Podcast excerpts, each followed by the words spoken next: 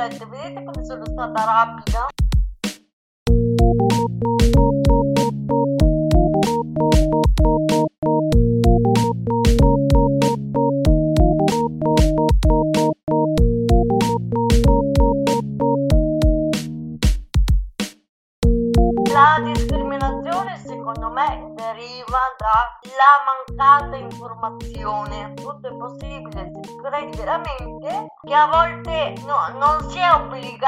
Volersi bene perché si ha lo stesso sangue nelle vene, ma si può amare di più qualcuno che magari lo stesso sangue non ha.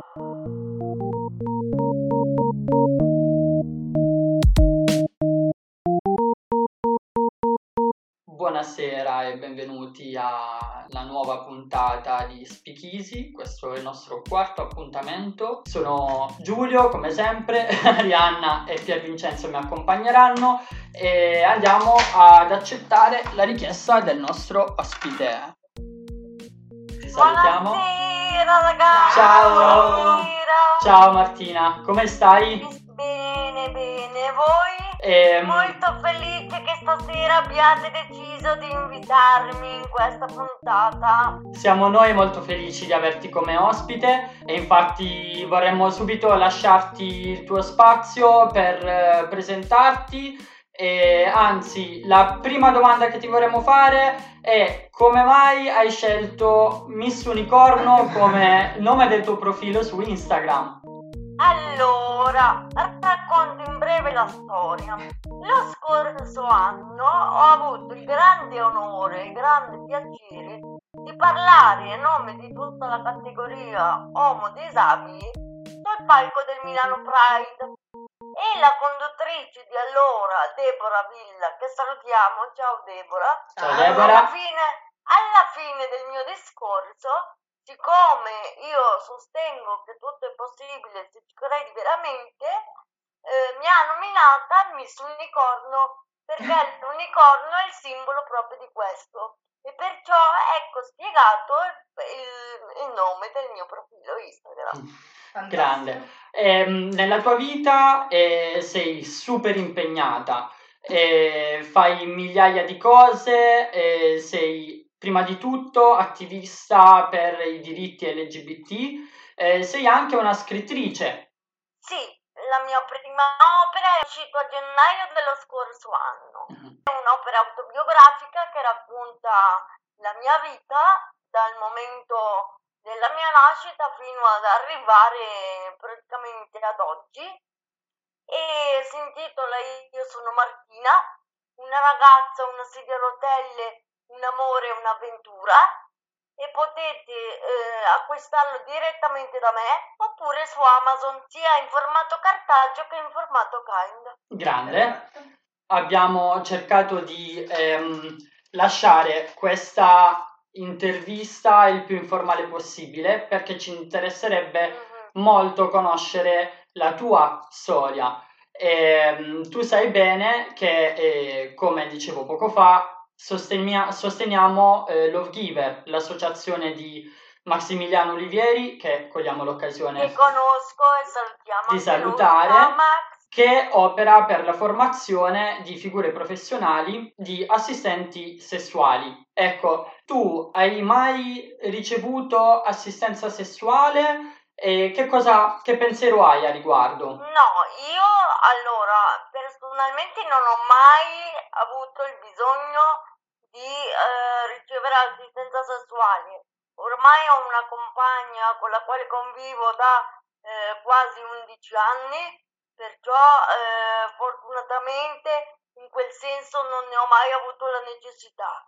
Però come attivista ho sempre combattuto molto, anche quando ancora non se ne parlava e io ti dico, ne, ne parlo da quando ho circa 13 anni di questa cosa, ho sempre combattuto su questo perché sono sempre stata a favore. Una persona disabile ha tutto il diritto di, se non trova una compagna o diciamolo chiaramente, una partner occasionale, di eh, fare del sesso con una figura professionale che sia legalmente riconosciuta.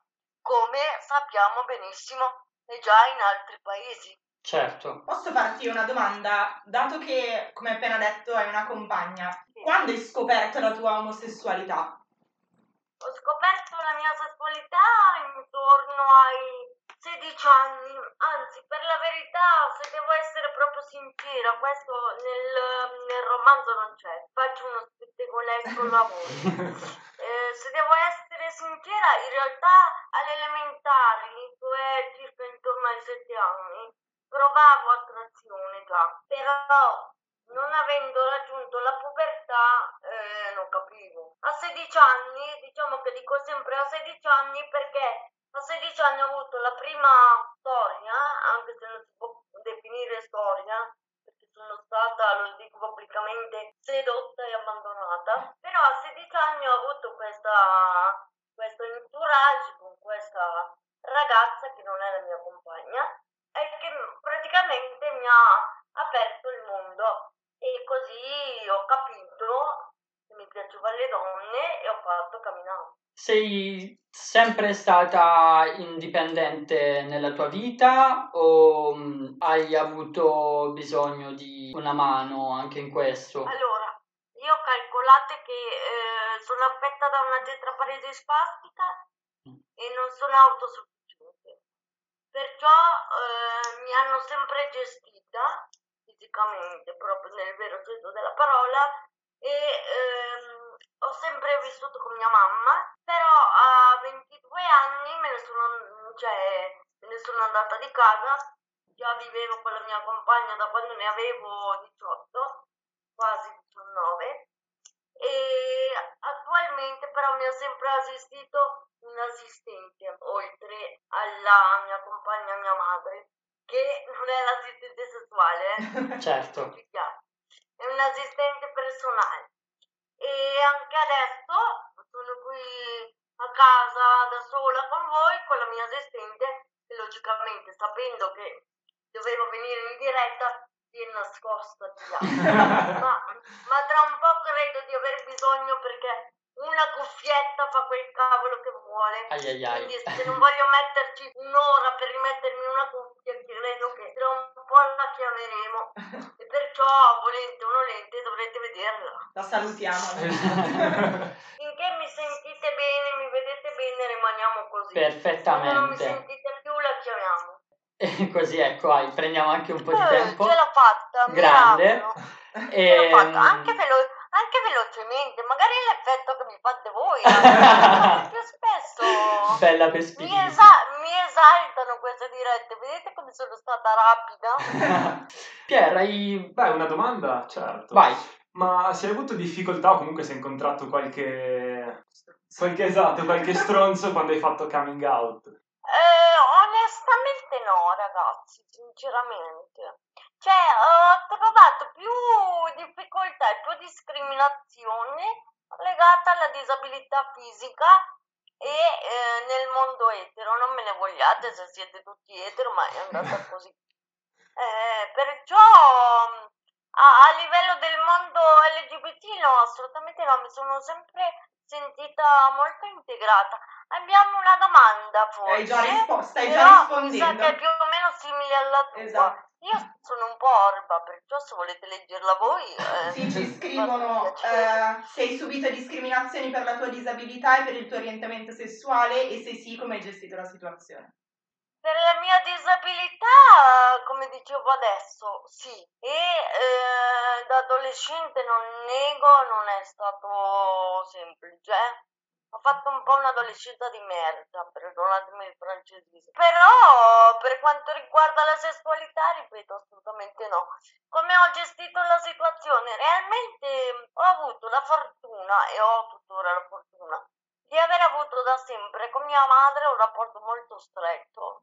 E perciò quando venivo bullizzata, prevalentemente nel periodo delle elementari e medie, che è il periodo dove, concedetemi di dire, i bambini sono bambini ma sono bastardi tra loro, perciò è un, è un periodo abbastanza complesso. Avevo sempre mia madre dalla quale andavo a rifugiarmi e che eh, mi consolava perché io principalmente sono cresciuta in mezzo agli adulti.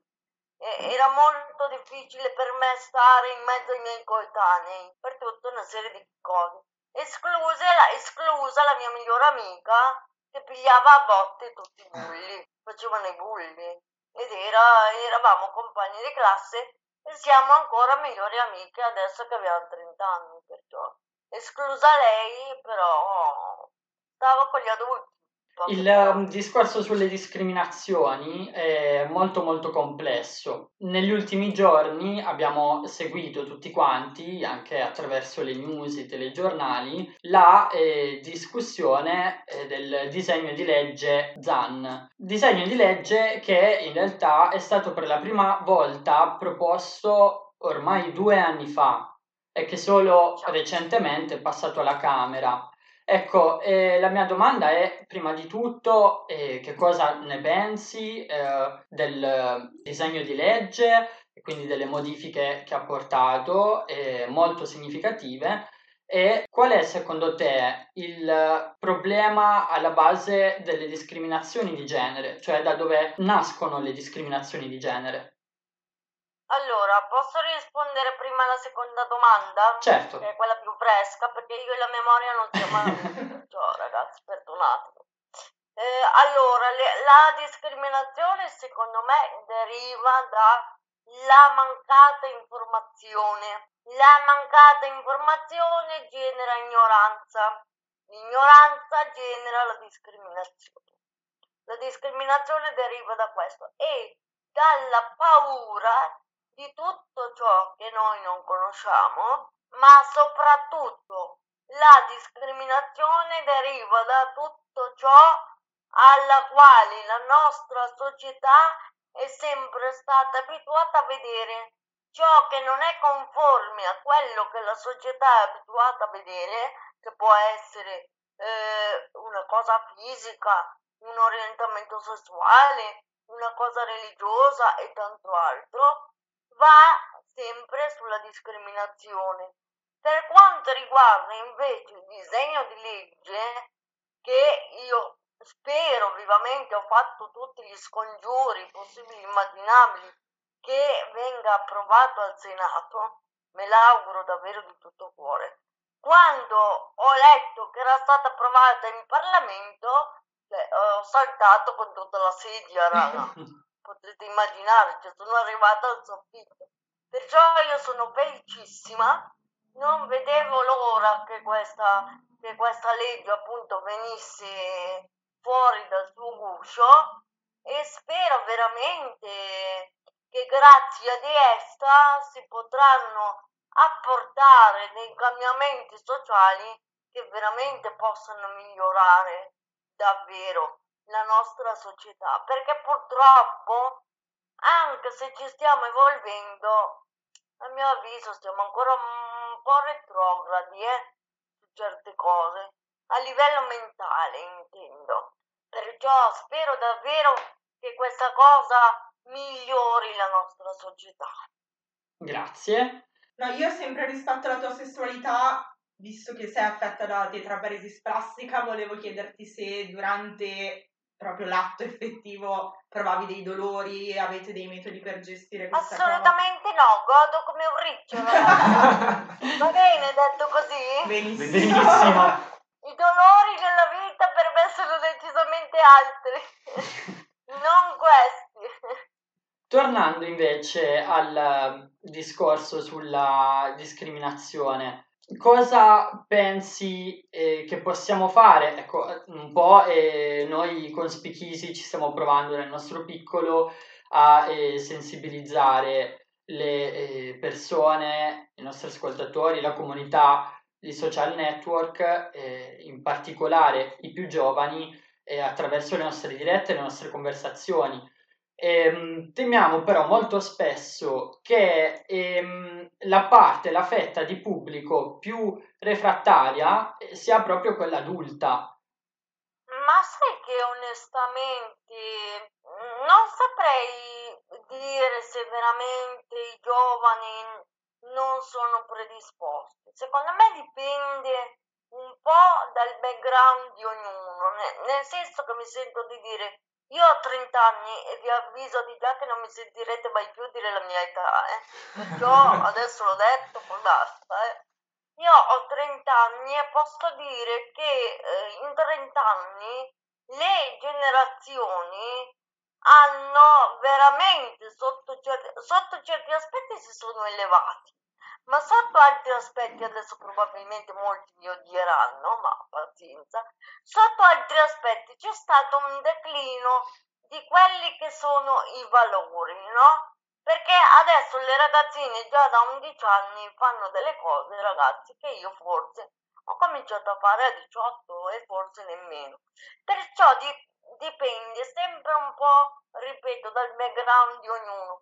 Sicuramente quello che fate voi con le vostre dirette, permettendo al pubblico di interagire, è una grandissima cosa, perché così si ha il confronto e così si inizia ad aprire un po' la mentalità, perché quello che io amo in realtà sono più le volte dove non si è d'accordo su una cosa perché si crea una discussione che quelle dove invece si è tutti sulla stessa linea uguale perché ci sono m- meno punti di confronto. Perciò quello che voi fate mi sembra una grandissima cosa e bisogna, come dico sempre, iniziare a parlare e a rompere questo tabù che il disabile sia sessuato, perché il disabile, cari miei, tromba meglio di voi, dotati.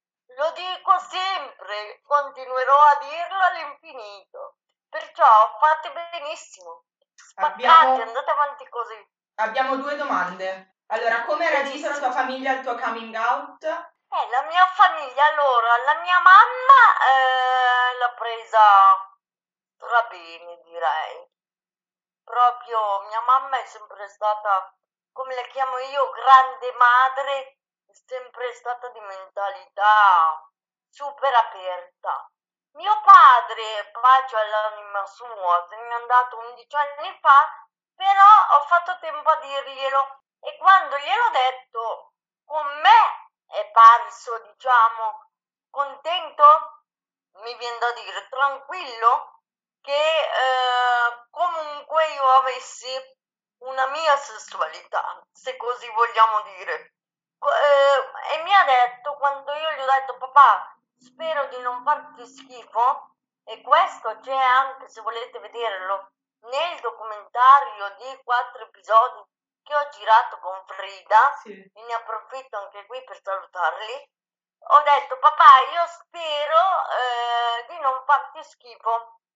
E lui mi ha puntato i suoi occhi nei miei e mi ha detto, mia figlia non potrà mai farmi schifo. Quando troverai una fidanzata, verrai da me, mi dirai che è una tua amica, io capirò da sola.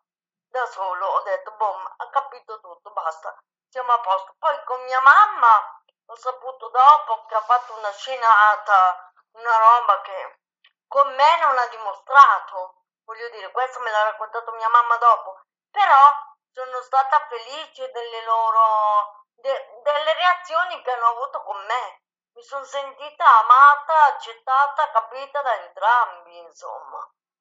E l'altra domanda invece è quanto e come influisce la disabilità nel rapporto con la tua compagna? La disabilità non influisce per niente, non influisce proprio per niente. Cioè, allora, spiego meglio, quando dico che non influisce per niente, non significa che non c'è.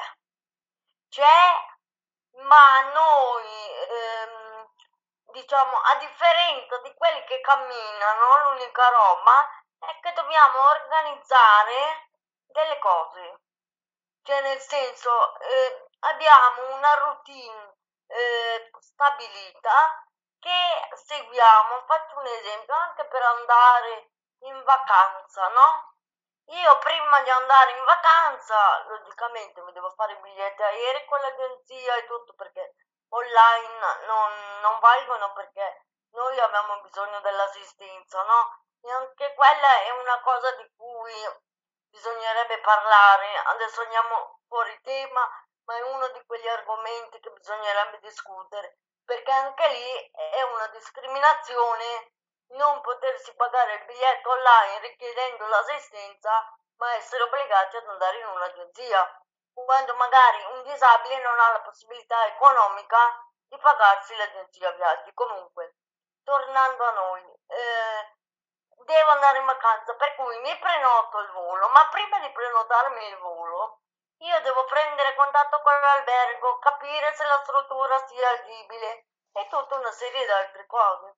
Quindi la disabilità non c'è, ma la nostra vita è pianificata. Tornando un attimino indietro, hai raccontato della reazione che hanno avuto i tuoi genitori. Ora, noi Sì, non sappiamo quanti anni abbiano, però ehm, hai anche detto che eh, i giovani effettivamente hanno ecco, una eh, predisposizione eh, maggiore nel eh, comprendere e di conseguenza nel cercare di cambiare la situazione attuale nei confronti eh, della comunità LGBT. Come mai invece eh, sono proprio gli adulti a, ehm, ad essere più rigidi ed è una cosa che poi tra l'altro ha una traduzione, se vogliamo, anche politica. Sì, esatto, l'hai detto tu, perché gli adulti purtroppo, torniamo a quello che dicevamo all'inizio, inizio, sono sempre stati intruppati, passatemi il termine, spero che renda l'idea, a livello mentale con delle cose che potevano essere socialmente accettate, socialmente conformi e altre no. Mentre il bambino n- non è, cioè viene intruppato dai genitori, ma il bambino quando nasce è mentalmente ehm, elastico, malleabile, non so se, se riuscite a capire co- Sì, sì. bene Certo, cosa voglio dire, perché non mi vengono i, i termini tecnici, diciamo che io tendo a parlare come mangio, che la gente preferisce. Perciò il bambino è più semplificato. Per esempio, io ho due nipotini, che non sono due nipotini di sangue, eh, però abbiamo un rapporto talmente stretto che ci vogliamo più bene che avere lo stesso sangue. E anche questa è una cosa che dico sempre, che a volte no, non si è obbligati a volersi bene perché si ha lo stesso sangue nelle vene, ma si può amare di più qualcuno che magari lo stesso sangue non ha. Comunque, ho due nipotini e eh, la più grande, eh, subito, fin, fin da quando è nata, che ha visto sempre me e la mia compagna insieme, chiama zia entrambi. Senza, cioè, qu- quando ci chiama, chiama zia tutte e due, o chiama me o chiama lei, ma nessuno gliel'ha insegnato, l'ha fatto lei, perché ci ha sempre visto insieme. Mio, mio fratello poi è una persona eh, di larghe vedute, con la mentalità molto aperta, perciò anche lui ha una maniera anche di farli approcciare alla disabilità come se questa non ci fosse, o meglio, c'è ma non crea una differenza. Ecco. Perciò loro sono molto, vabbè, il piccolo ha tre mesi, perciò è piccolo piccolo. Però la grande è molto aperta. E veramente io non devo, non ho mai dovuto spiegarle niente, neanche per la mia condizione, cioè lei sa che certe cose o mi deve aiutare suo papà o mi deve aiutare la mia compagna, ma non chiede perché, perché lei è abituata a vedere questo. Perciò il bambino è super, è l'adulto che ci rompe i maroni, eh, solitamente, eh. Ok, prima di avviarci verso la chiusura, cosa possiamo fare secondo te per convincere gli adulti a cambiare idea? C'è un metodo più efficace secondo te? Ripeto, secondo me l'ideale è quello che state già facendo, l'informazione. Però bisognerebbe proprio far capire loro che, come sono solita dire, noi disabili non siamo dei soprammobili, siamo esattamente come, come voi normodotati. Perciò abbiamo voglia di farci una scopata, ce la dobbiamo fare, abbiamo voglia di fare qualcos'altro, lo dobbiamo fare. Logicamente che se ci dite venite là a scalare l'Everest ti mando anche a quel paese, ma quella è una cosa un po' impraticabile, no? Se vogliamo. Però questo, cioè bisogna far capire che eh, corporalmente, fisicamente, biologicamente, a meno che, ripeto, come dico sempre, non ci siano altre patologie legate proprio alla situazione, siamo esattamente come voi, perciò abbiamo gli stessi desideri, gli stessi diritti, no? Io combatto sempre perché noi possiamo finalmente essere considerati al pari dei normodotati. Non siamo esseri da compatire, non ci devono guardare e dire oh poverino, oppure ma capisci? Come se fossero oppure ma perché? E la tua compagna fa il sesso, ma come fai l'amore? E io rispondo perché tu come lo fai? e quello rimane là così. E io gli dico, guardi, chiudi la, chiuda la bocca perché entrano le bestie. e quello ti guarda e se ne va via a testa bassa, umiliato. Ma adesso mi viene anche da ridere perché penso, poverino, è rimasto ancora lì e invece deve andare avanti. Ma d'altronde cosa dobbiamo fare? Dobbiamo combattere tutti, spingere, spingere, spingere e un giorno arriveremo perché la perseveranza eh, fa e poi come dice il proverbio chi la dura la vince perciò noi siamo più duri e la vinceremo grazie qualcuno mi ha scritto che sono strafiga non mi dico troppo perché me la meno dopo e ve lo dico. Sono del leone io. Dove ti vedi tra dieci anni? Porca tra dieci anni un po' A parte che dicono che, vabbè, tra dieci anni mi dovrebbe cominciare la seconda vita, eh, però, ma eh, mi vedo sempre un po' a fare quello che sto facendo tuttora, cioè a essere in contatto con le persone, a dare sempre una spinta e una, un conforto, un, um, uno stimolo a chiunque avesse voglia, come dico sempre, di coglierlo e spero sempre di lasciare una traccia positiva e luminosa di tutto ciò che, che faccio per gli altri. Poi mi vedo anche innamorata, eh? più vecchia ma sempre innamorata. Chissà cosa succederà tra dieci anni. Boh. Dai, il tuo più grande sogno. Il mio più grande sogno eh, sarebbe quello di, di come dire, di, di essere un faro in mezzo alla nebbia, veramente, e di portare grandi cambiamenti nella nostra società per tutte le persone, uomo disabili, normodotati, omosessuali, eterosessuali, tutto il mondo. Questo mi piacerebbe. Martina, noi ti ringraziamo. Vai, Pier. Ovviamente, oltre a consigliare il tuo libro che bisogna comprare, ricordaci il titolo, anzi. Io sono Martina, una ragazza, una sedia a rotelle, un amore, un'avventura. Il libro vi dico già che costa 10 euro. Voi mi scrivete su Instagram, poi io vi do tutte, tutte le dritte. E ovviamente se lo prendete da me avete la dedica, la personalizzata. Ma un altro libro o qualche film che ci potresti consigliare?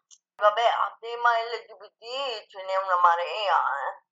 Cioè, Netflix poi... Sta anche un po' cavalcando l'onda. anche là. Sì. Va bene Martina, e invece per noi la regina sei stata tu questa sera. E prima di chiudere la diretta ricordiamo sempre di donare un contributo a Love Giver attraverso il link in bio potete raggiungere facilmente il portafogli PayPal e anche un piccolo contributo ci può aiutare e i fondi eh, saranno devoluti a Love Giver con il quale verrà finanziata una borsa di studio per formare un uh, OEAS, operatore all'emotività, all'affettività e alla sessualità. Noi ti salutiamo Martina. Grazie. Mi raccomando, eh, fate l'amore, eh. Grazie. Ci vediamo. Ciao. Ciao. Ciao, siete grandi. Grazie.